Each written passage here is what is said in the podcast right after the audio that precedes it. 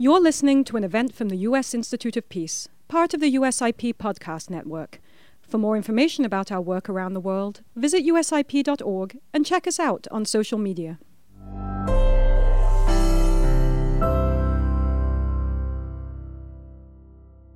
Good morning and good afternoon to our viewers in the United States, the Central African Republic, Chad, and around the world.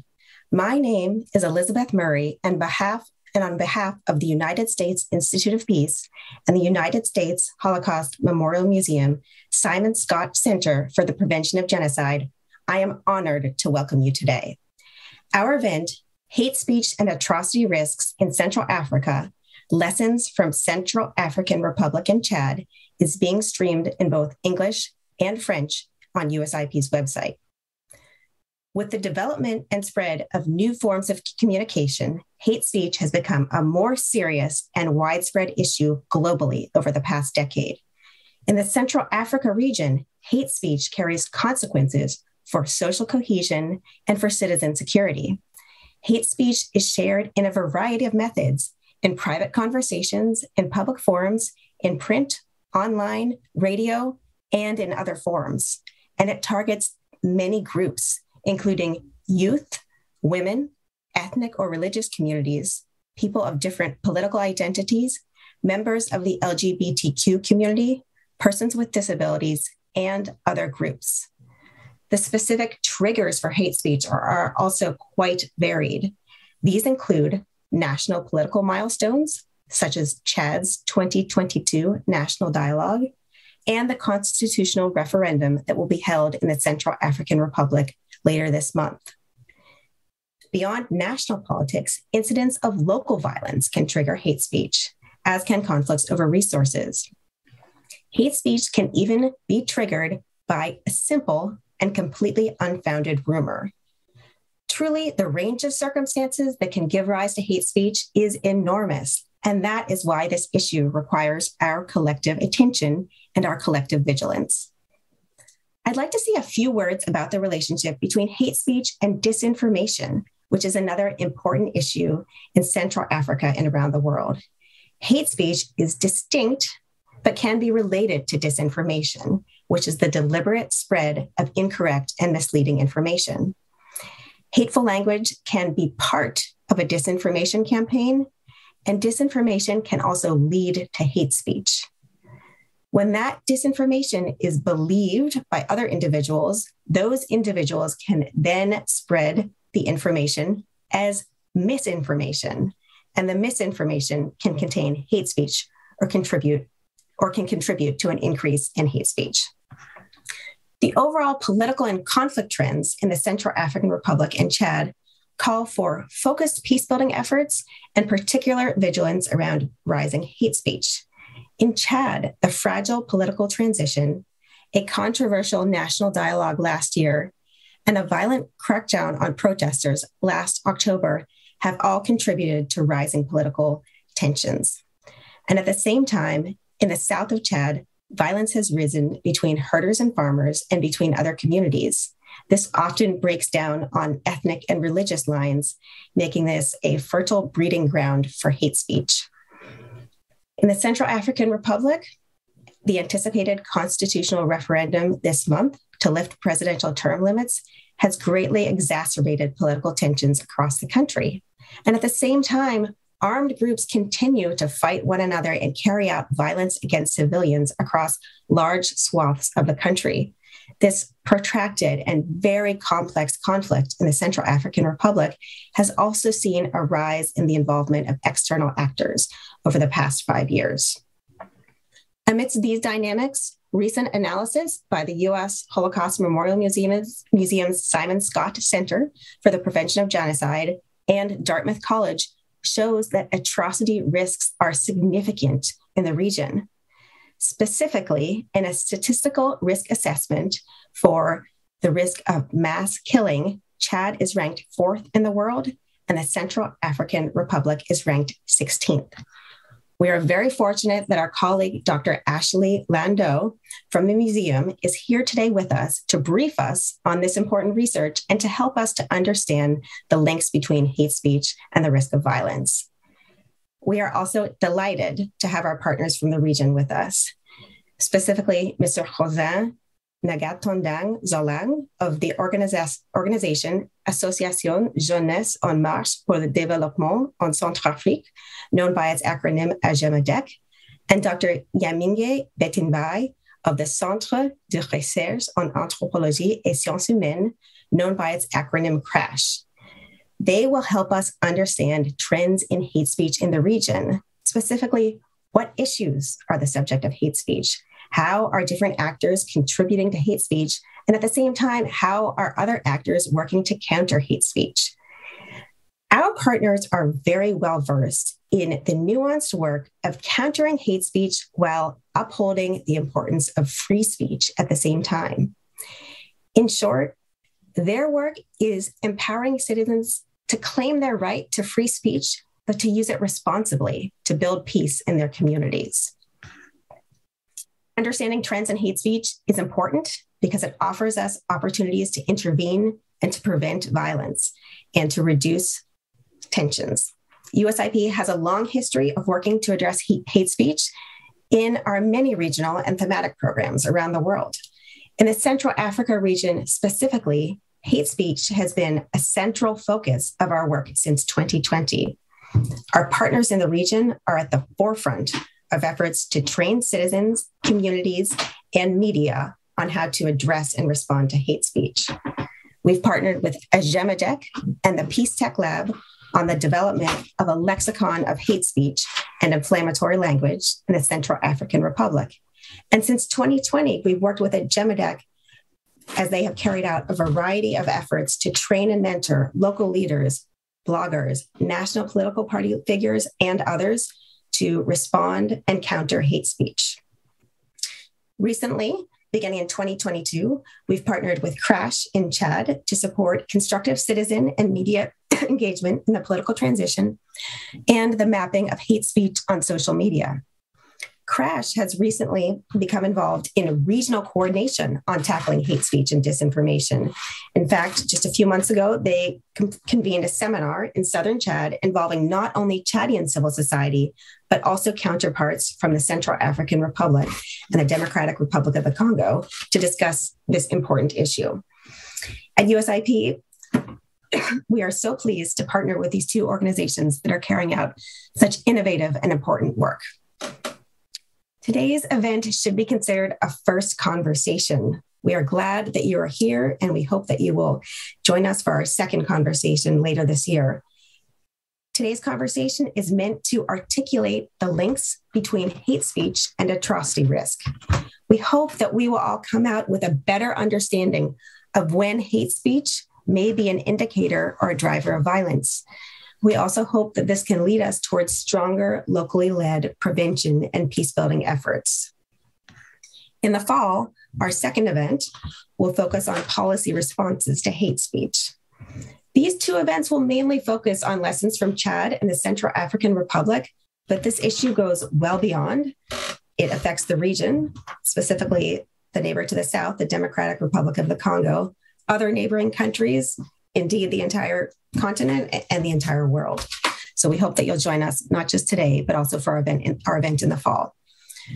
Again, we're pleased to co-host this event and this, indeed this series with the United States Holocaust Memorial Museum, given the museum's deep expertise and robust methodology on atrocity risks and prevention. Our event today will begin with interventions from our three panelists, followed by a moderated discussion and question and answer with the audience. During the question and answer, you'll be able to use the chat function on USIP's website to submit your questions in French or English. I will now turn the floor to my colleague, Archie Henry. Under Archie's leadership, our hate speech work and our program in Central Africa have grown tremendously over the past year, and he will moderate today's conversation. Archie, over to you. Thank you, Elizabeth, and hello, everyone. My name is Archibald Henry, and I'm a program officer for Central Africa and the Sahel at the United States Institute of Peace. I'm very pleased to present our panelists for today's discussion, starting with Dr. Ashleigh Landau.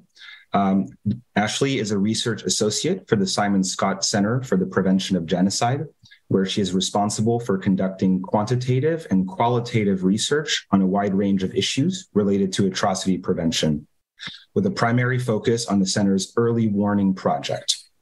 In graduate school, Ashleigh and her colleagues at the University of Oregon developed a tool to measure and assess patterns of exclusionary thinking that are associated with mass killing. she has worked with government officials, practitioners, and NGOs on these topics. She has an ongoing partnership with the Oxford Consortium for Human Rights and is a recurring speaker at their workshops. She has also co directed and implemented large scale conflict analysis simulations. Ashleigh has her Bachelor of Science in Psychology from St. Mary's College of California and her Master of Science and PhD in Social Psychology from the University of Oregon. Turning to Dr. Yamingué Bétinbaye, Yamingué uh, is a director of research and political analyst at the Center for Research in Anthropology and Human Sciences, also known as CRASH, a Chadian think tank based in N'Djamena lecturer, researcher with the University of N'Djamena and the University of Moundou in southern Chad. He holds a PhD in human and political geography from the University of Ngaoundéré, Cameroon. Journalist with a degree in information sciences from University of N'Djamena, he began his work as managing editor at the Chadian Press Agency. Currently, he is the focal point for CRASH for monitoring and analysis of the Chadian political transition process, and regularly leads research on security and political dynamics in Chad and the region. He recently coordinated the study on mechanisms of hate speech content on social media in Chad, conducted by CRASH in coordination with the US Institute of Peace. We also have with us uh, Mr. Rhosyns Ngatondang Zalang, who is the founder and president of Association Jeunesse en Marche pour le Développement en Centrafrique, also known as AJEMADEC, which he has led since its foundation in 2017. Mr. Ngatondang Zalang has become one of the opinion leaders and activists for peace, reconciliation, interreligious, and community dialogue in the Central African Republic. In 2023, he was awarded the Gold Medal of Labor by the Central African Order of Merit as the president and founder of the NGO AJEMADEC. Rhosyns has also spoken at the United Nations Security Council on the situation in CAR and the mandate of the UN Multidimensional Integrated Stabilization Mission in the country, MINUSCA. Raised in a modest family in Western CAR and a member of an endangered minority ethnic group, Rhosyns was unable to attend University of Bangui. However, he became a self-taught individual in systematic botany, financial administration, and project management, as well as organizational leadership by taking a series of professional trainings. Rhosyns began his professional career as a researcher in ethnobotany, then as financial administrator, and then working in development and humanitarian projects. We're very pleased to have uh, this, this excellent panel with us today and to a very rich discussion. As a reminder, we'll have initial remarks uh, from our panelists, and then we'll go to a moderated discussion followed by a Q&A um, and where participants will will continue to ask questions in the chats, and the chat function is is currently open, as you can see on the USIP website page.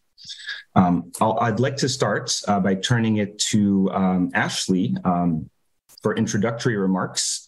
Um, Ashleigh, it's a great pleasure to, to have you with us today. And I wondered if you could tell us a bit more uh, on the work of the Simon Skjodt Center for the Prevention of Genocide related to atrocity risks and hate speech, maybe your take on on the relationship between these two issues and uh, how these dynamics play out in Chad and CAR. Thank you so much. Yes, thank you so much, Archie, and thank you, Elizabeth. Uh, it's really uh, such a pleasure to be here today and to also be on the same panel as Yamingué and Rhosyns. It's a great honor. So I hope to answer some of those questions uh, that you've posed and simply provide some framing remarks that I hope will help to uh, frame and guide our discussion as well. So before I begin, uh, let me quickly give you some uh, brief background information on our organization. The US Holocaust Memorial Museum is an independent establishment of the US government. The museum was created to really be a living memorial to the victims and the survivors of the Holocaust. But we were also created to be a catalyst for change, to take the rhetorical commitment to never again and translate that into genuine and sustained political action. The Simon Skjodt Center for the Prevention of Genocide was formed to be a resource for governments and organizations working to help prevent and respond to genocide and related crimes against humanity. We strive really to disrupt systematic mass violence at every stage by identifying ways in which governments and institutions can intervene at the early warning signs of violence and calling for action before atrocities begin, by also mobilizing lawmakers and foreign policy leaders to take action to save lives when violence explodes, and also by promising, um, by promoting justice and accountability efforts for victim and survivor communities in situations where there is a history of atrocities, uh, where there's ongoing atrocities, or a high risk of future violence.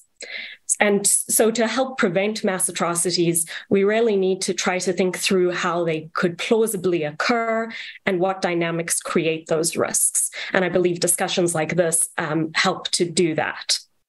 So, when we're doing this work, we really are looking at a few different but related types of violence. And I thought it might be helpful to actually define some of those terms briefly for everyone. Likely, the terms that uh, are familiar to most people are going to be genocide and crimes against humanity. Genocide is a legal term and is defined as a number of specified acts committed with the intent to destroy, in whole or in part, a national, ethnical, racial, or religious group. We also look at crimes against humanity, which is also a legal concept, and they're defined as widespread and systematic criminal acts that grossly violate human rights. But we also often use the term mass atrocities. This is uh, not a legal term and doesn't have a legal definition, but it is a very useful term as it can as it can operate as an umbrella term that encompasses both genocide and crimes against humanity, as well as war crimes. And mass atrocities are defined as large scale, systematic attacks on civilian populations. A mass atrocity can be perpetrated by a state, but it can also be perpetrated by non state actors. And it can also occur in the context of armed conflict as well as during peacetime.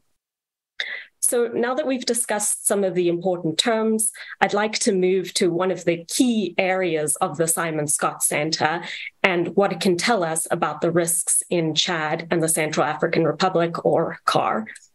So, launched in 2015 in partnership with Dartmouth College, the Early Warning Project uses quantitative and qualitative methods to assess and spotlight the risks of mass atrocities around the world. The statistical risk assessment, which Elizabeth mentioned, is one of our core components of the early warning project.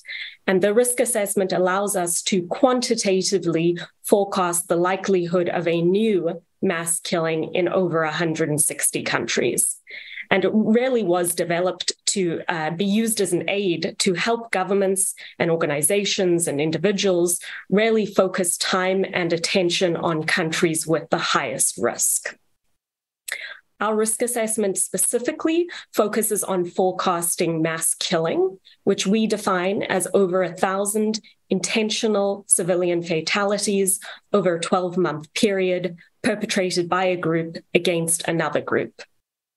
And in essence, what the risk assessment is doing is we're using historical instances of mass killing to identify the characteristics of states that help distinguish where and when mass killing is most likely to occur. And then we apply that model to the latest data on countries to produce our annual risk assessment. So, where do Chad and CAR rank on our risk assessment? Chad continues to move up our risk list, landing at fourth highest among 162 countries.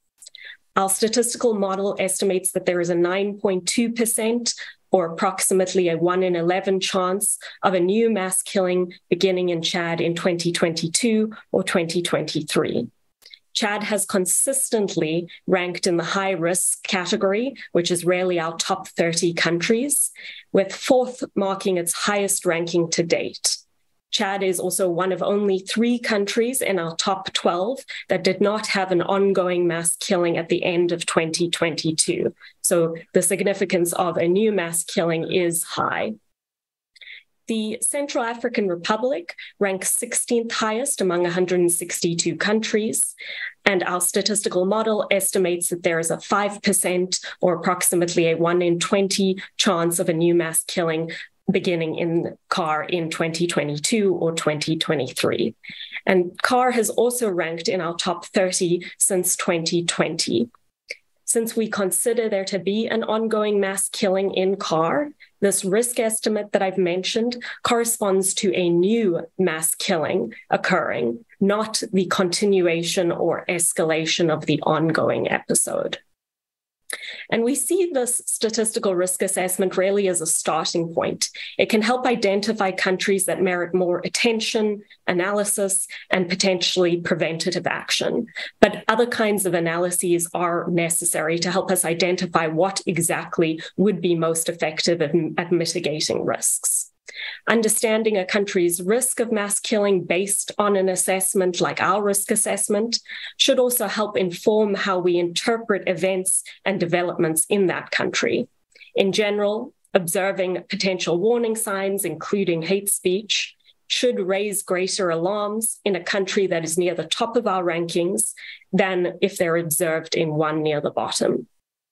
And while most cases of mass atrocities are unique and, um, well, all cases of mass atrocities are unique and context specific. They are often preceded by a range of identifiable risk factors and early warning signs. And recognition of these factors and signs can help the world act before violence begins. Especially in countries facing serious risks of mass violence like Chad and CAR, hate speech can be both a warning sign and an instrument of group targeted violence. Before and during mass atrocities, there is often widespread hate speech. Such hate speech can promote the idea that members of a certain group are evil and dangerous. When that speech comes from influential speakers and leaders and is spread through government propaganda or through popular media, it can condition listeners to believe that violence against their, that group is justified. It may also incite some people to commit violence against the group. And efforts to detect and counteract hate speech can actually enhance the efforts to prevent mass atrocities.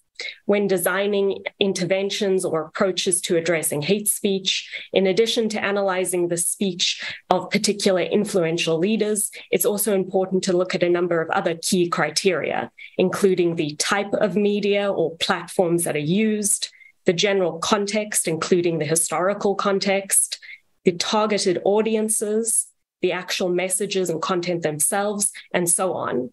And you can read more about this in our guide on diffusing hate speech, which I believe will be linked in the Q&A and the chat function on the website. And even if you don't think that hate speech itself will cause violence in a specific situation, it can still be a useful warning sign for the risks of violence. Hate speech can be a warning sign if it reflects a situation or causes increased levels of extreme polarization and conflict. For example, in Chad, harmful content circulating on social media may be deepening an increasingly politicized divide between communities with the potential to serve both as a warning sign for group targeted violence and also raises concerns that the nature of hate speech spreading could accelerate violence. And while we don't have the, spe- the deep specialization on CAR or Chad, seeking to understand and monitor the connections between hate speech and atrocities can help practitioners better prevent and address crises. My co-panelists, Yamingué and Rhosyns, will certainly have a lot more to say on the specific situations in these two countries. So with that, I'll turn things back over to Archie. Thank you very much.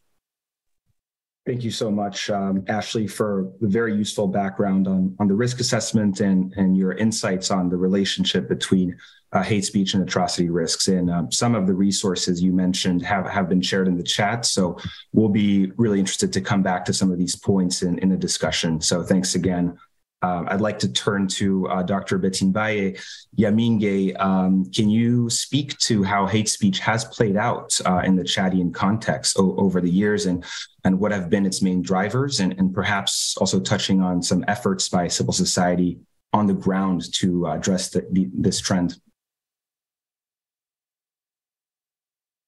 Mesdames et messieurs, bonjour. Ladies and gentlemen, good morning. Thank you very much for this opportunity for being able to speak with you about uh, trends in hate speech in Chad. Today, in Chad, most tension um, is uh, present around the political transition that is ongoing.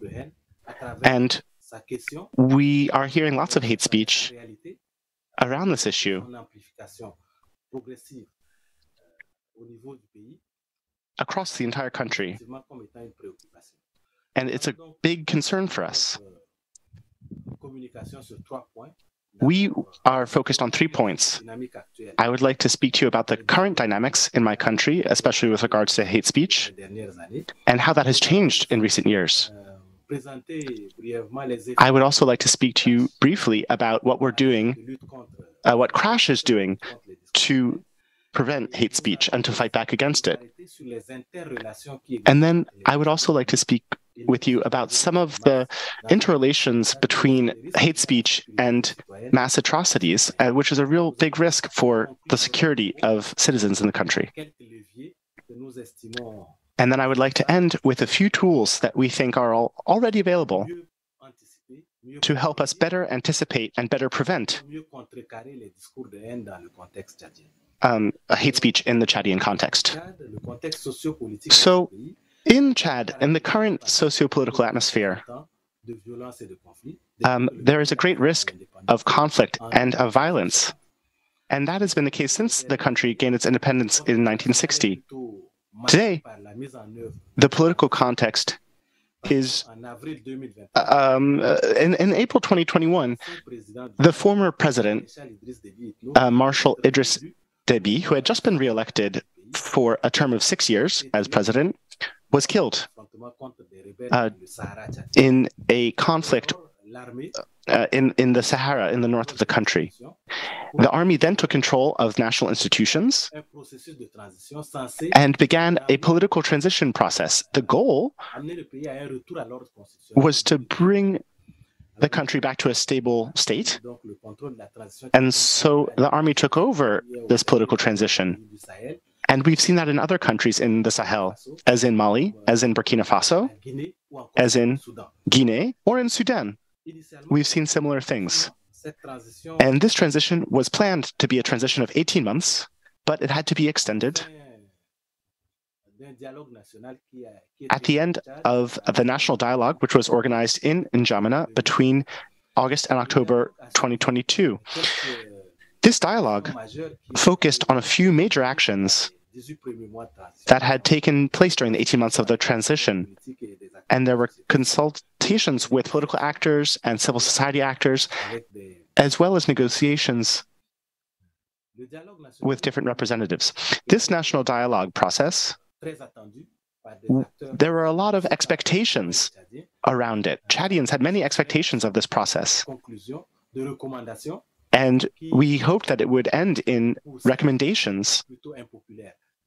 Um, some of some of the recommendations that it ended in were quite unpopular, namely the extension of the transition period to 24 months, and also, certain people were not allowed to participate in the elections that were planned for the end of the process. After the national dialogue, various actors from civil society who were not happy, as well as the political opposition, called for um, mass demonstrations in October 2022.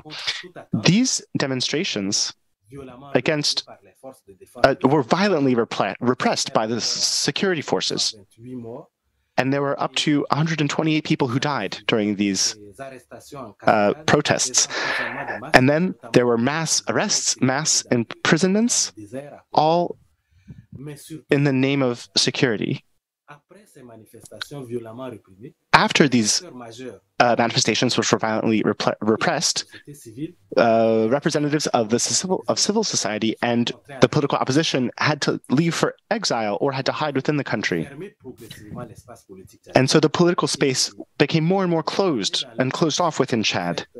Now, there is almost no political debate in the country, but there's a lot of frustration. There are a lot of people who are unhappy, who have grievances with the way the situation has been managed. The result is that political debate has moved from physical spaces into virtual spaces. And these virtual spaces have been completely flooded with content that expresses these frustrations, that expresses these grievances, this anger that is present within the country. However, these actions have had consequences that go beyond the realm of politics. In Chad, we have seen an amplification, uh, increasing tensions in between political groups. At Crash, we monitor these kinds of tensions, and we have documented around 27 different conflicts with a minimum of 200 deaths across them in 2022, and the, perhaps as many as 455 deaths in 2022. And only in the first quarter of 2023, there have been 11 major conflicts with around 120, 125 people who have died. So the tensions are there. There's a lot of frustration with the political situation. And as a consequence, and there is more and more hate speech being spread, especially on social media. Within Crash, we are doing our best to try to understand and fight back against this phenomenon of hate speech. And so we did a study on how this hate speech is spread, how that works. We've also organized various workshops with civil society organizations and media organizations. And we just held a regional seminar which brought together um, Chadian actors and also people from the Central African Republic and the Democratic Republic of the Congo, so that we could all share our experiences in terms of preventing and fighting back against hate speech.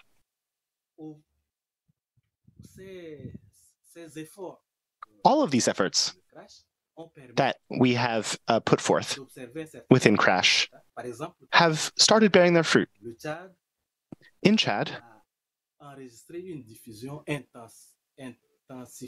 we have seen a rise in the spread of hate speech after the demonstrations in October 2022. But the hateful messages, the content, focuses on identity issues, things like ethnicity, religion, gender, class, age, all of these aspects of identity are used to exclude and put down certain groups and certain people. There are clear links between hate speech and violence in Chad and, and the risk of mass violence. In Chad, we have these hate speech, which is present in social media, and it contributes directly to greater mobilization, for example, during the protests in October 2022.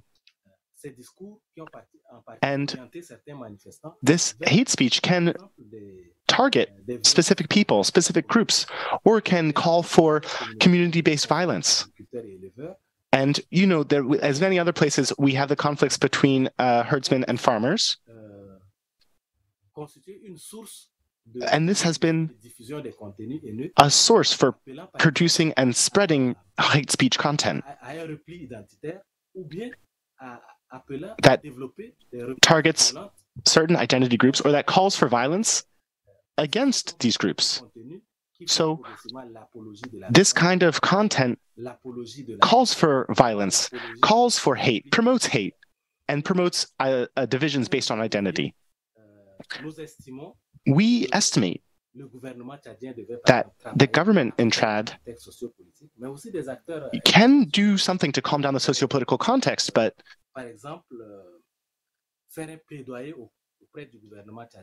it is also up to us to advocate for the end to this violence with the government. We need the representatives of the transition to be responsible, to be inclusive. We need the political transition to be a transition that truly focuses on the trends that are present within our country.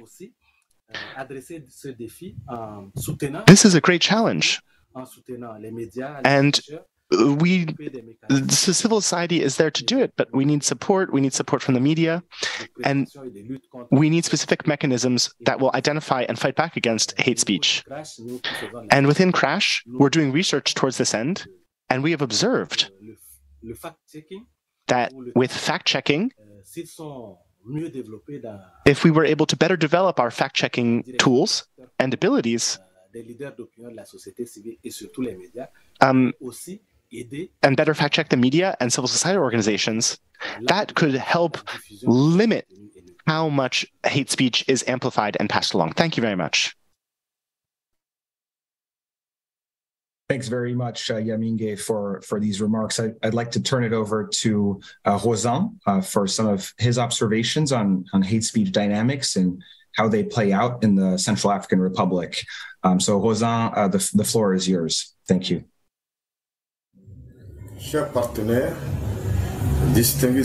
My partners, guests, ladies and gentlemen, good morning.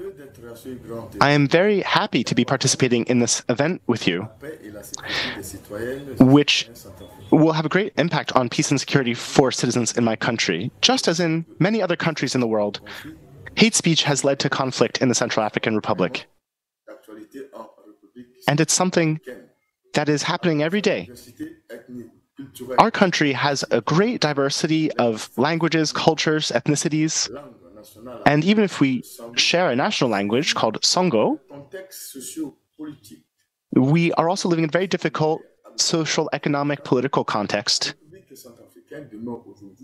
Today, the Central African Republic is one of the most impacted countries by hate speech. It has led to much conflict.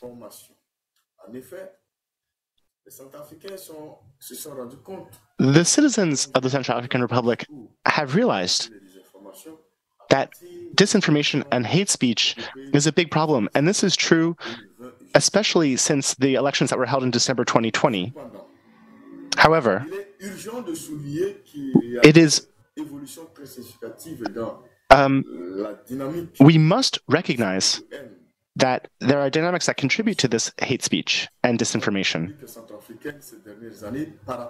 Over the last, in recent years, we have seen some political projects from on from the part of the president and others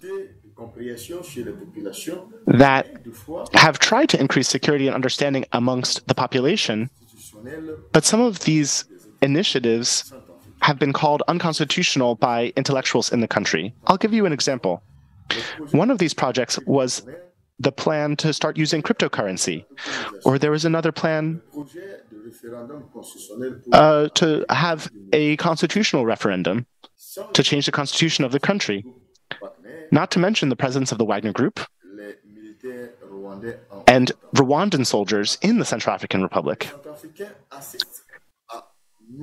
In my country, we are seeing again and again hate speech that leads to conflict and lots of disinformation as well. We see this on social media, in WhatsApp groups, within different communities, in all kinds of public spaces,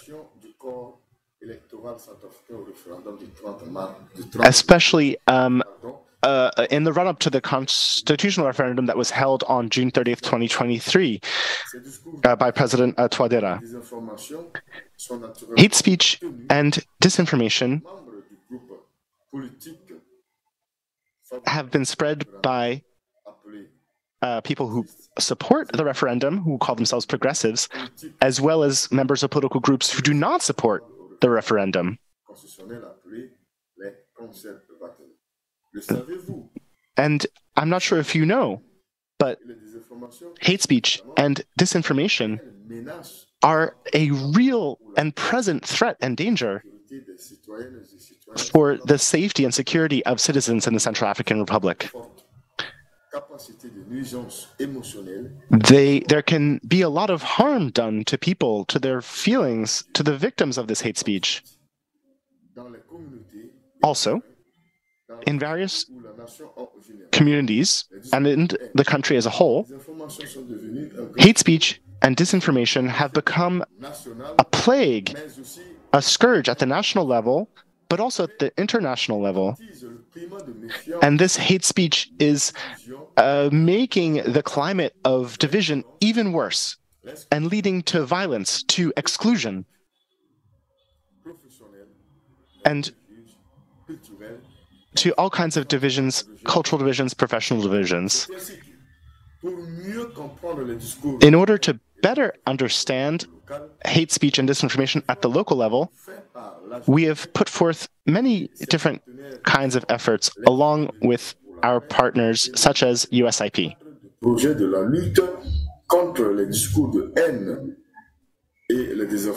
Many efforts have been undertaken in order to to counter hate speech. We have had strong strategies that were developed by at the local level, and many efforts have been undertaken, and the results are visible and are concrete in Central Africa. We are talking here about the protection of lexicon and terms. And of course, it's considered to be a tool today indispensable for communication and it is among communities uh, and it is used. We have had also the mobilization of leaders, community leaders, leaders um, of uh, communities, and the members of the parties have been involved. We've had media and professionals, and we've had members of the government have been mobilized in this struggle and prevention of hate speech that is uh, that is that creates misinformation and tension. We've had like workshops of training that have been organized among the groups. And in order to fight against hate speech and misinformation at the local level uh, uh, partners or Juventus and partners have organized public campaigns uh, or radio waves on the to reduce the risk of uh, speech, uh, hate speech, mis- in order to reduce mistrust uh, among community, interreligious and inter-conflict. Uh, like I'd like to continue today to work directly with um, community leaders and, and of course the, those of the third arrondissement of Bangui. And another significant impact of those actions and its partners in the fight against hate speech and misinformation is seen today through a platform of actors uh, bloggers, journalists that have worked together in order to counter hate speech. It is a network that is organized uh, from uh, journalists and uh, online media to uh, counter hate speech in Central Africa. And to conclude, given the context of the referendum and its agendas, it is obvious at the, uh, at the, that given all the efforts that were undertaken, it is very sad and regrettable to admit that there are still today very high risks of hate speech, of uh, misinformation that creates, uh, of course, divisions and that leads the African community to enter a new cycle, new cycle of violence, clashes among communities, inter-community, and even inter-religious. That would, and this is not a good thing because we, it is urgent to intervene by major preventive actions in order to uh, counter uh, these conflicts. So we see that this is something very important. A pleasure to thank you very sincerely, not only for your usual co collaboration, but also for your various and support and unconditional support and wavering support for the peace and security of the civilian populations in my country, the Central African Republic. Thank you very much. Thank you, Rhosyns, for these insightful remarks, uh, notably on, on the grassroots and, and coalition efforts to, to tackle hate speech uh, really at its core. And I'd like to, to come back to you as well as Yamingué for, for, some, for some questions. Um, we will also soon move to a question and answer session with members of the audience. Uh, before then, uh, I'd like to ask a few follow-up questions uh, for the panelists um, starting with you, Ashleigh, if that's okay. Um, you spoke about hate speech as both an instrument um, uh, for violence and an early warning sign.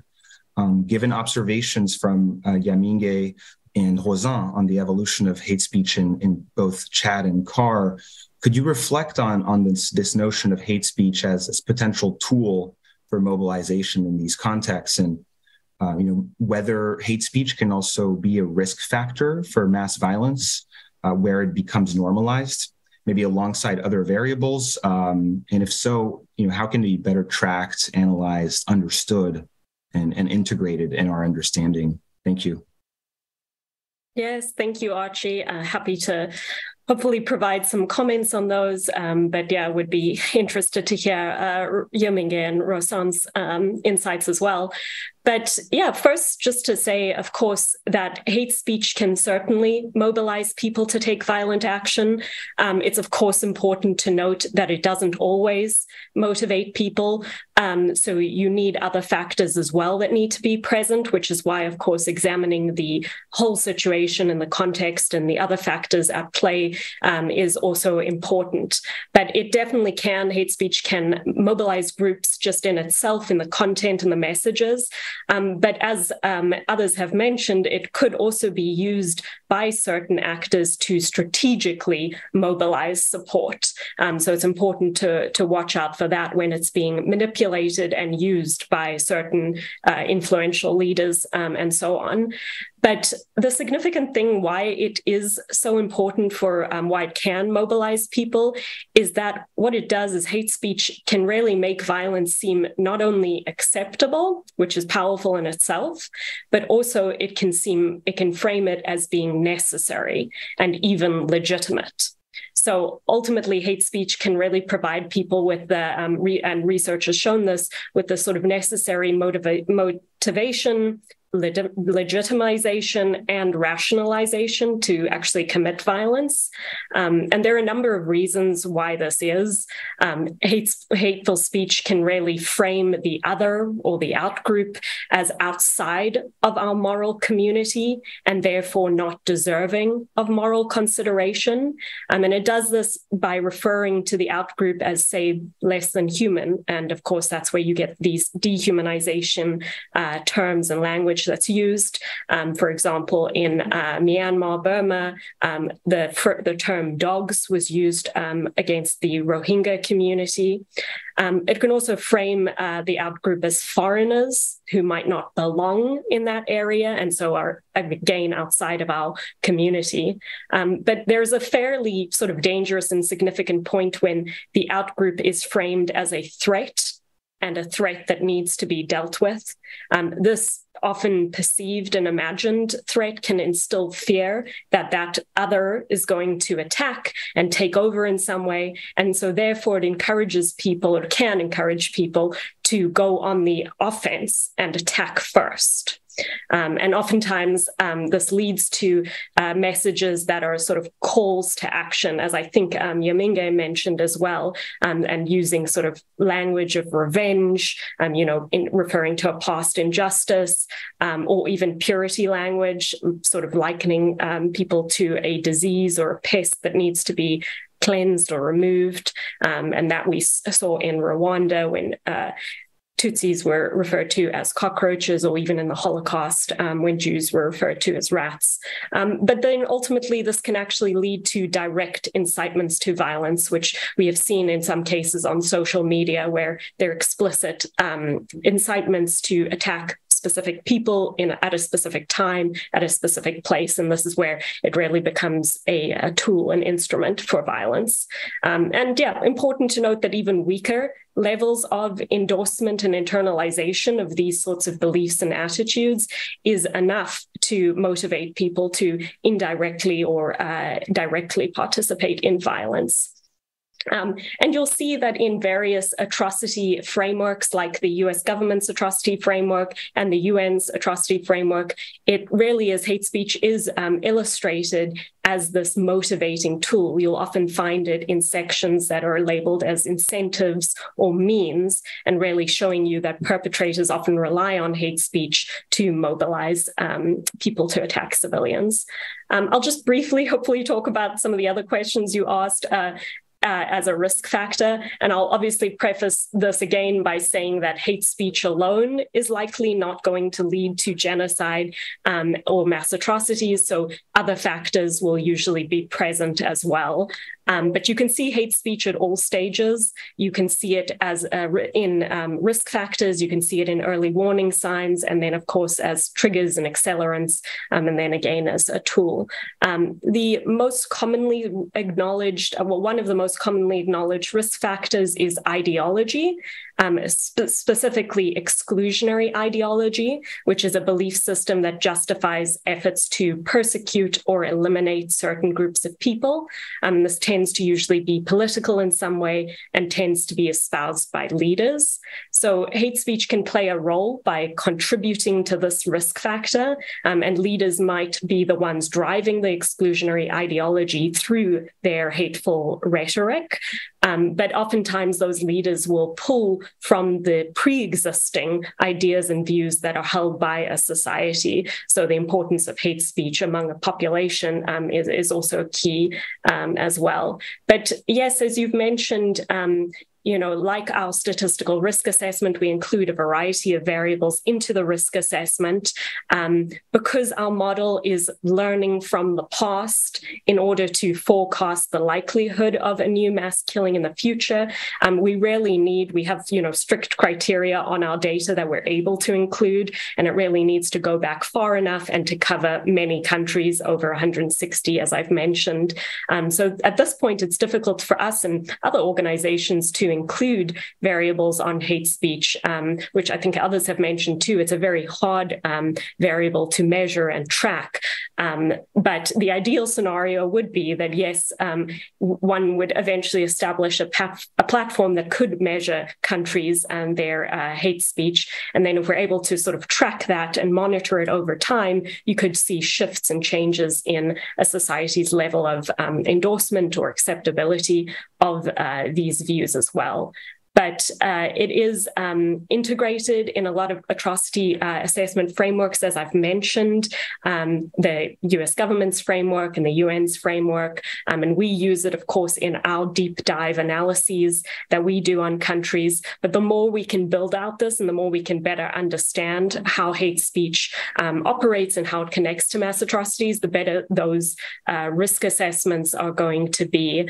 Um, so data is so key and so needed needed. Um, the more data that we can produce, like and especially from these local organizations um, that Yamingué and um, Rosana from, uh, the better that's going to be. If it can be public data and produced, we'll be able to improve our risk assessments um, and so on. But uh, hopefully, I've covered most of your questions, Archie. Thanks. Thanks, Ashleigh. Um, I, would like to ask Yamingué if you had any reactions on on on these really useful remarks, and um, you know, especially the the comment on the notion of outgroup as threats and exclusionary ideology. And I wondered if you could elaborate on on some findings, perhaps from the recent uh, social media study. Are there like illustrative recurring messages that you've seen in, in and to what extent do young populations internalize these messages that are that are vehicled on, on these different platforms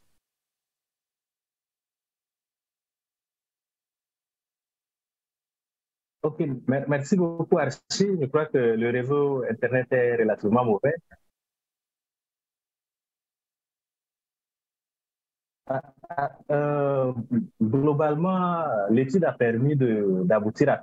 study has allowed us to do a lot. We've had the spread of content, and we've had like that during the transition period. So one of the conclusions that we've we've reached. But also, we've had the conclusion we've had a, a, reinforcement and amplification of, uh, of course, of hate speech after the national dialogue, and uh, of course after the protest pr- protests of uh, October 20th. And as Ashleigh said, very clear, starting from that moment and starting from uh, October 2022, these uh, the hate speech were very prominent, and we've also observed, in addition to that, uh, of course, the re- reinforcement of certain hate reinforcement of hate speech from uh, from uh, leaders, political leaders. Uh, also, community has been involved. So we've had intercommunities who who have the power. Of we have communities that ha- were targeted by the power. So this reinforced this division, and we've had at the political level and community level. I would like here insist upon the fact that what was was observed during the national dialogue and since the uh, protests of October 2020 22 was that this migrated the public public uh, space towards the virtual public. So we've seen hate speech we've seen we've seen factors of risks that uh, that perturb peace and and of course we've had during this uh, we've had certain things that were manifested during this period. For example there was a vague of uh, conflicts and intercommunity uh, tension during the last uh, months. Uh, social media, through a number of uh, hate content, have been mobilized to reinforce those mobilizations uh, in, in the community. The study allowed us to realize that in terms of of, of hate speech, we've noticed that there are platforms that have been developed, and uh, let's uh, that's the case of Facebook. And it, it's like a lab, a, a hate lab. It's a, Facebook has been considered like a hate lab, and we've seen that this is within the dynamic of uh, spreading these hate speech. So the first factor that we've noticed is that this functions like a group of uh, of a selection of uh, members uh, that are close to one another, and that that know each other, that have selected one another. Second is that we've seen that there is this usage of, uh, of certain ter- terms and the use of uh, certain terminology. This created, this means that we can spread some content and, and we've had manifestation of a certain speech. So we say, so people that know each other say, we are between us and we can really say things among us. And this reinforces this uh, uh, risks of mobilization for mass violence in terms of recommendation or in terms of, uh, of advice. Uh, you've mentioned several recommendations. I think a pedagogical work has should be undertaken among the civil society, among the media, is necessary. We can move towards the sense and we can very well look at this logic. We, uh, logic, we can look at a content that is elaborated and that can be, for example, uh, set up in cooperation with, uh, with certain groups. It's very important to sensitize uh, actors like religious leaders or traditional communities in order to, inter- to intervene and help to inverse the tendency we see that the judicial tendency is very important as well. The legal, the, we estimate that. Uh, so, if the bearers of hate speech are present and are there, uh, we need to do something about it. They can be identified, they have to be prosecuted, they have to be condemned, and they have to be, uh, of course, arrested. This is very important. This reinforces uh, the legal framework Uh, and we see that this is something very important. We need a track also. Tracking is very important. We can identify through tracking uh, and shed light on those leaders, hate speech leaders, and then, uh, of course, uh, uh, try to let the Association for Human Rights say something about it. This is very important, and that can inverse the tendency. Now, in terms of research, I can say that there are so many things that we can say. We can certainly work together together with Ashleigh. We can work with uh, other groups uh, uh, regarding the chat. We do a lot of research. So the factor of research is very important. It's useful to do case studies, uh, for instance. Uh, uh, if in, in the case of intercommunity tensions, we've observed that uh, uh, that mobilization of hate speech is uh, undertaken in different ways. There are nuances that we have to understand in the context of case studies, and this will understand to help us to better understand those tendencies. Thank you so much for your attention. Thank you, Yamingué. Um, Rhosyns, I'd like to turn to you as, as a key civil society leader and activist in the Central African Republic and the region. Um, you know, you've really taken on this fight against hate speech um, at the local level. And um, you know, what what do you make of all this, uh, from from the conceptual issues to the local level? What are the necessary ingredients to effectively combat or tackle hate speech and from the local to the national policy level in CAR, for example? And what are the key partnerships that need to be built for this work to be successful? Thanks. Uh, Rhosyns, are you are you with us? Were you able to hear the question? Merci beaucoup. Merci beaucoup. Euh, yes, I am. Thank you very much. La, la question et I très ravi de la parole. heard the question. Thank you very much for giving me the floor. Comprenez que Uh, First, I think it's important to understand that it, right now it's a very sensitive situation in the Central African Republic. Why? Because we have just had this constitutional referendum. Imagine that you know you have the people of the country who has been divided into two groups that are antagonistic, the one towards the other. And this plan for a constitutional referendum has divided the people. And since we have a very low level of education in general in the country, it's easy for people to use manipulation tactics. And uh, but so you know there's this referendum going on but given people's poverty and low level of education they don't necessarily have the tools to uh, properly interpret the information they're hearing. And there's a lot of hate speech coming out um, from both sides. And we believe le travail de communication. we need to work on communicating better and communicating better with the population and helping the community be aware of what's going on. We need to involve all parts of the population, including people with disabilities, different religious groups, men, women, we need to involve everyone in our communication efforts so that we can better fight against hate speech altogether within the Central African Republic. I would also like to ask USIP, and I would like to focus in on the point that um, with better civil education, um, that's what we need. Euh, qui va leur permettre, n'est-ce pas, de développer des anticorps contre We les discours de haine. Need to develop antibodies within the, the body politic of the country against hate speech.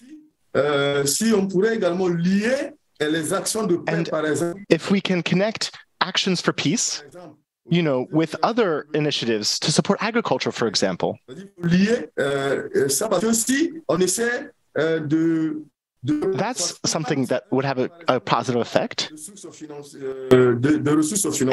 And maybe for people who don't have any access to financial resources, they are more likely to turn um, to hate speech if they're looking for resources and someone who's putting out hate speech is able to provide them with those resources. And then there's also the question of cross-border instability. The border with Chad, it's a complicated situation right now. And all around the Central African Republic, we also have the DRC and other bordering countries where there are other conflicts going on. And so, as we study the risk of hate speech, we need to look at the cross border effects as well. That's what we're doing with my organization. Thank you very much. Thank you, Rhosyns. Um, very, very useful. And we also, I noticed that you touched on cross border dynamics. It looks like we had a question in the chat around regional dynamics of hate speech with Sudan. Um, and perhaps we can get to that um, with, with Yamingué. But first, you know, moving moving to the Q and A now. Um, feel free to ask questions in, in English or French uh, using the Q and A function uh, to our members of the audience. We have one question on the linkages between hate speech and disinformation, and um, are there differences between the two, or they do they become intermingled? So let let's see if uh, maybe Yamingué and Ashleigh could take that. Um, and then we'll have another question prepared. Thanks. Maybe starting with Yamingué, if you had thoughts on the disinformation hate speech links. Okay, maybe maybe the, the connection is slow. I can um, see if Ashleigh, um, if, if you had any reactions on that. How are uh, hate speech and disinformation linked or not? Is there overlap between the two? Yes, certainly I can I can start. Um, if it makes sense. Um, so, yes, I think Elizabeth mentioned it in the beginning, um, just that there can definitely be overlap between hate speech um, and disinformation and misinformation. Um, and I think building on something that Yamingué said, actually, um, and also something Rhosyns said about the manipulation. So, specifically, disinformation and misinformation can be used to manipulate and uh, instill fear and create um, these false ideas of an outgroup. So, for instance, they could spread messages that an outgroup um, was saying something or doing something or had done something. And we can also see that disinformation and misinformation can be seen now in videos and images as well. So that has the potential to be very dangerous. So when, um, as Rhosyns said, when we don't have enough training, um, digital literacy training, of training to understand um, when something might be fake, um, when it might be uh, misinformation, that can really be dangerous as it can yeah, foster a, a false image um, of the either the situation itself or an outgroup um, as well. So I think I'll I'll leave it at that, and hopefully Yamingué can um, expand on that.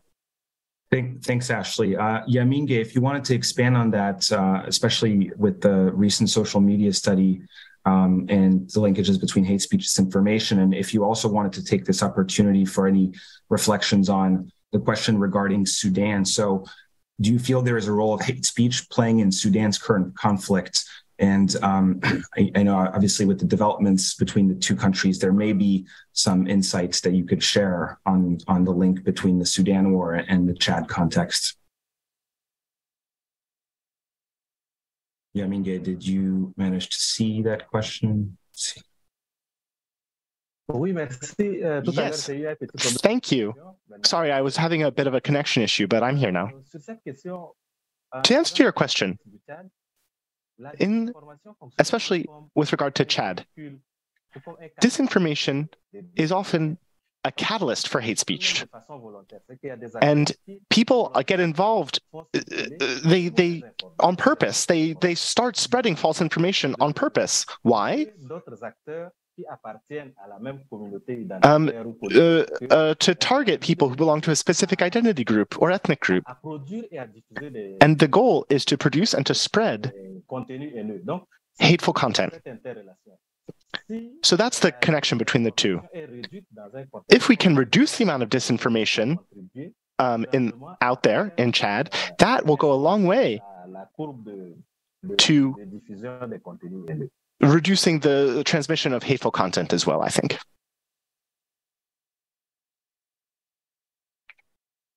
Great. Thank you, Yamingué. Um, I wondered if, like on the question regarding Sudan, um, I, I, believe there were some recent findings uh, in Chad around the impact of the Sudan war on some communities um, in Chad. And if you could speak to disinformation, hate speech regarding the Sudan conflict, uh, if you had a few few thoughts on that as well.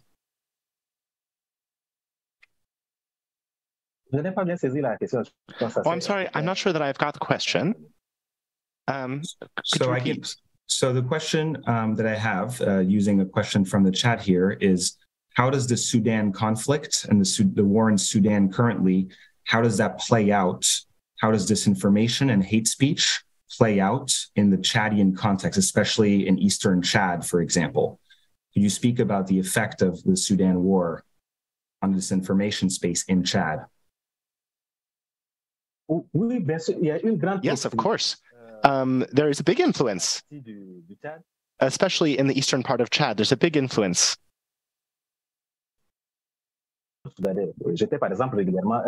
For example, recently in Abéché, which is very close to Sudan, um, there are similar communities on both sides of the border, and people who belong to the same ethnic group, the same, you know, the same identity groups on both sides of the border.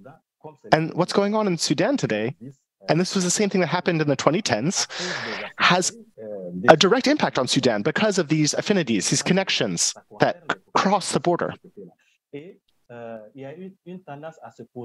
And often, people say, oh, I'm for or against this politician, this general. And that kind of, you know, becomes part of the general public opinion. But in the east and the north of Chad, there are many armed groups, rebellious groups. And, you know, many of them have never come and sat around the negotiation table with the government. And they have links with the groups that are fighting in Sudan. So even groups fighting, uh, armed groups, there's connections across the border. And so the government has tried to close the border.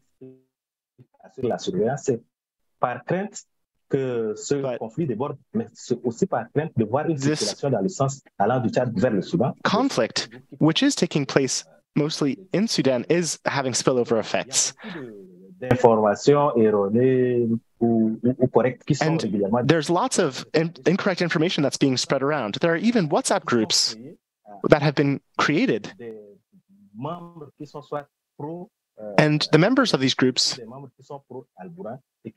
you know, they're pro this figure or anti that figure, and that's the what brings them together in the WhatsApp group.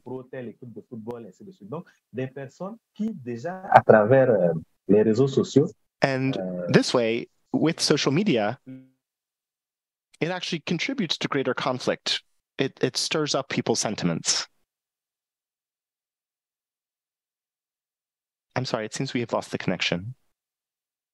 Okay, I think we we have another question in the chat um, for that I think we can ask Rhosyns. Um, so the question is focused on trainings, and I wondered, uh, Rhosyns, uh, if you could speak about the types of training topics uh, or programs that are useful in preparing communities to respond to hate speech. Uh, are there are topics like empathy and nonviolence useful? or other topics that are useful. Merci beaucoup. Merci beaucoup pour, uh, Thank you very much for your question. Euh, there are a lot of different themes that we focus on. Euh, euh, and what helps a community live together better? That's really the big question. And the interpreter would like to excuse himself. There seem to be some connection issues.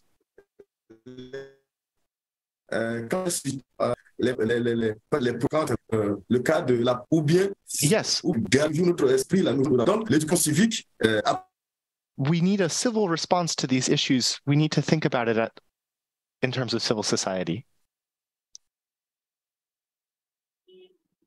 Okay. Thank you, Jose. I think we Désolé. lost you. Yeah. Oui, désolé. Euh, Yes, I'm sorry. L'éducation civique appliquée. So yes, civic education, civic civics education is incredibly important, and many of the politicians in our country Pour manipuler le peuple, c'est-à-dire ne They euh, are able éduquer le peuple, to- euh, they say that they want to educate the people, but they really want to keep them in their ignorance because that makes them easier to manipulate. And so we need to focus on civics education, not only in um, schools, but also in cultural institutions and churches. And I think that that is something that, uh, will advance the transformation and help people become more aware and hopefully better protect peace. Thank you. Thank you, uh, Rhosyns, for, for this. And uh, we have another question uh, in the chat around the shifting trends in hate speech in uh, Central Africa.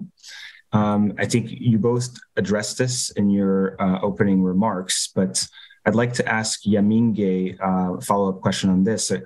Um, who are the most widely circulated producers of this speech? um, and which groups are the most vulnerable in Chad. So I think you touched a bit on this, but if you wanted to elaborate on, on the main actors and targets. Ok, globalement, les Yes. auteurs des, des, des discours. In general, The producers of this hate speech are mostly young people and especially young students in high school and in university. Also, politicians and political leaders. We have been able to show that there are two levels of authors. There's two levels of groups that are producing this hate speech. Some are doing it voluntarily, others involuntarily. And it depends on, you know, what they say depends on which group they belong to. When you have a political leader, for example, when they make a certain statement, that can lead to a whole cascade of other comments that are made. And people say, oh, this politician said this, said that, and that means this or that. And then there are also major, some major producers of hateful content in Chad. And then the people who are targeted are especially people who come from minority groups. Over the last 30 years in Chad, state power has been head was held by uh, Marshal Deby. And at his death, when the political transition began, his son was designated transition president.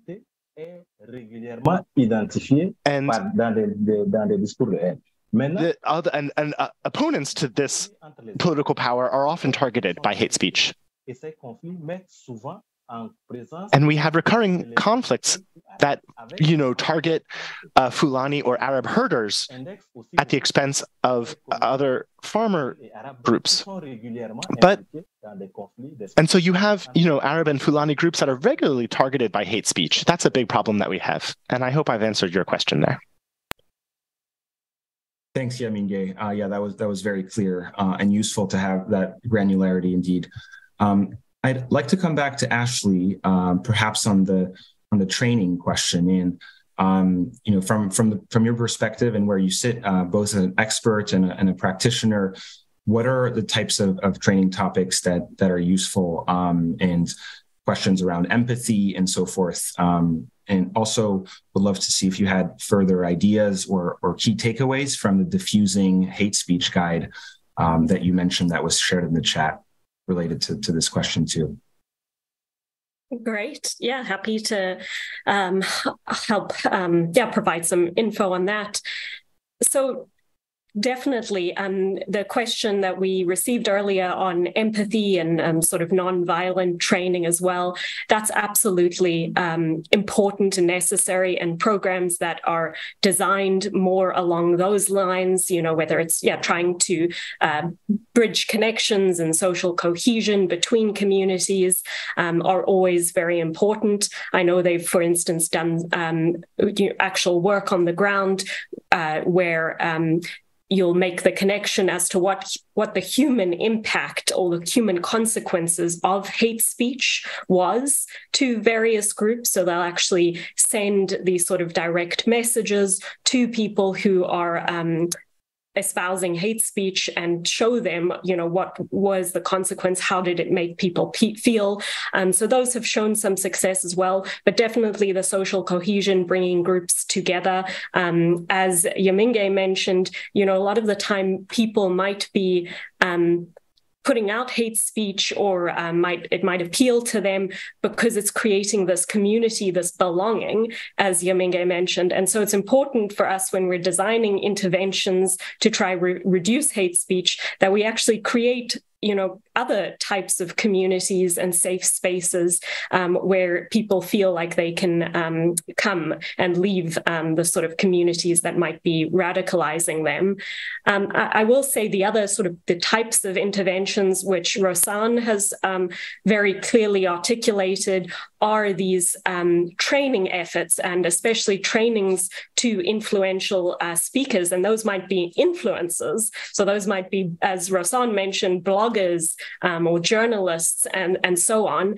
And when you are designing interventions to um, reduce hate speech and trying to teach people um, how to do it, you really are, and this is in our diffusing um, hate speech guide, you're trying to design inf- interventions that aim to reduce the likelihood that audiences will accept or spread the speech, um, also reducing the likelihood that audiences will condone or participate in group targeted violence. Um, and then um, also something Yamingué said as well, but increase the willingness among audience members to speak out against hate speech um, and group targeted violence. And that can obviously be a, a tricky thing because groups might be at risk, but the more people in positions of power as well can speak out um, against uh, hate speech is important. But yes, I really would encourage people to take a look at the Diffusing Hate Speech Guide, as it really can walk you through um, how to better understand the context that hate speech is in, but also um, to design uh, interventions that might work. Thank you. Thank you, Ashleigh, for this. Um, I, I'd like to see if perhaps maybe Elizabeth had any reactions to, uh, on this discussion or maybe some key takeaways um, or insights from from the conversation that you'd like to share um, reaction to um, you know remarks from the field and, and from Ashleigh um, bef- before we start wrapping up Sure, absolutely. So I I can share some closing remarks now, just some some general points as well. Um, in in response to, the question of what what types of um, what types of topics, what types of interventions are most useful, I've been struck um, during our, our years of partnership um, with AJEMADEC and our more recent partnerships with Crash that this the our partners interventions are so strong because they respond to very local dynamics. And i think this is what Ashleigh was getting at. Um, the, the partnership um, not just with um, civil society at the provincial or prefecture level but very local civil society at the community level allows for a response that is appropriate to the very, very specific ways that hate speech um, can differ from community to community. So uh, I, I admire that our partners are always consulting with the, the beneficiaries and community leaders and designing responses that really respond to their needs and allowing them in turn to to take any training or capacity building that they might receive from, from Crash or AJEMADEC and then create very local projects, reaching out to, to communities on their own terms, so to speak. So I think that that that local dimension, we have to we have to resist the the idea that we can have a one size fits all approach and really um, trying to respond to, to, to, local realities and local leaders um, makes these interventions most effective. I found, I'll say just very briefly a few closing points. I, I found this conversation um, today uh, so informative, um, very, very sobering, and very energizing at the same time. I, I was struck by, um, by the discussion of hate speech um, and its impacts as contributing not only to uh, to being a risk factor for violence, but also contributing to long term exclusion, which I think um, I think speaks to the fact that. Um, our efforts to counter hate speech are important not only um, to, to, to prevent acute um, and, and, very deadly episodes of violence, but to work against the, the long term exclusive patterns that have kept certain groups of citizens on the outside. Um, so I think that uh, countering hate speech, in short, has a role in, uh, can help us to promote more inclusive governance. And on that same vein, um, I, I, think. Uh, it's very important to bring these excluded groups into the forefront of efforts to counter and respond to hate speech. It is much harder to spread a false rumor about a, a targeted group, say um, Fulani, when you see Fulani leaders who are actively working to counter hate speech. So I think having excluded groups at the forefront of efforts to counter hate speech and to lead peace, peace building um, can, can be very effective here. I thought uh, Rhosyns's point on holistic interventions, antibodies, as he said, was so important. Um, Ashleigh mentioned digital liter- literacy training. Um, mentioned that we have to train people to consume information, um, to be responsible um, to receive information responsibly, to know how to respond to it. So holistic interventions are, are, are quite important. Um, lastly, I'll say that I'm, I'm very glad that we have included Central African Republic and, and Chad in this conversation together because the dimensions really are regional. Um, Yamingué really spoke articulately to the ways in which the Sudan conflict is exacerbating hate speech um, in Chad. And so I, I hope that future conversations can, can broaden even beyond uh, this subregion um, because this is truly a, a, a, problem that does not respect borders. Um, so consequently, I think that our, our analysis and our interventions should, should span borders as well. Uh, I'm so grateful to, to Ashleigh, to Yamingué, to Rhosyns for, for their partnership, um, for their outstanding work. And it's, it's been an honor to, to, to co-sponsor uh, this event with the Holocaust Memorial Museum and to have our esteemed partners, Crash and the AJEMADEC, present with us today. Thanks, Elizabeth, and also thanks uh, to members of the audience, really for for some really great questions as well. Um, I, I, wondered if perhaps um, Ashleigh, you had some some parting thoughts uh, following Elizabeth's uh, remarks. Yes, thank you. It has been, yeah, a great pleasure. Um, I've learned a lot, so uh, very happy to be here. Um, but yeah, just three quick remarks. Um, just want to stress the importance of obviously learning from past instances where hate speech went unheeded. And of course, from where I'm coming from, the Holocaust can serve as a prime example of this. Um, but then, secondly, also the importance of early warning efforts, um, like everyone here is doing today. Um, hate speech can often be one of the first and early warning signs that something is escalating. So just stressing that importance of doing this early warning work and these intervention efforts and programs is so important. And then just finally echoing something that Elizabeth said, but the importance of including local communities, that local communities are really um, they're, you know, doing the heavy lifting here and providing the rich, nuanced details for us, um, and the importance of including vulnerable groups um, like women and stuff in these, and uh, especially at risk uh, communities in these conversations. But yes, it really is civil society groups that are doing um, some of the best work there. So the more we can support their efforts, uh, the better. But yeah, thank you so much. This has been wonderful. So much, uh, Ashleigh, and all this was a great discussion. Um, and yeah, I think I think that this was the end of the event. So um, have a great day, everyone. Thank you. Bye. Thank you for listening to this event.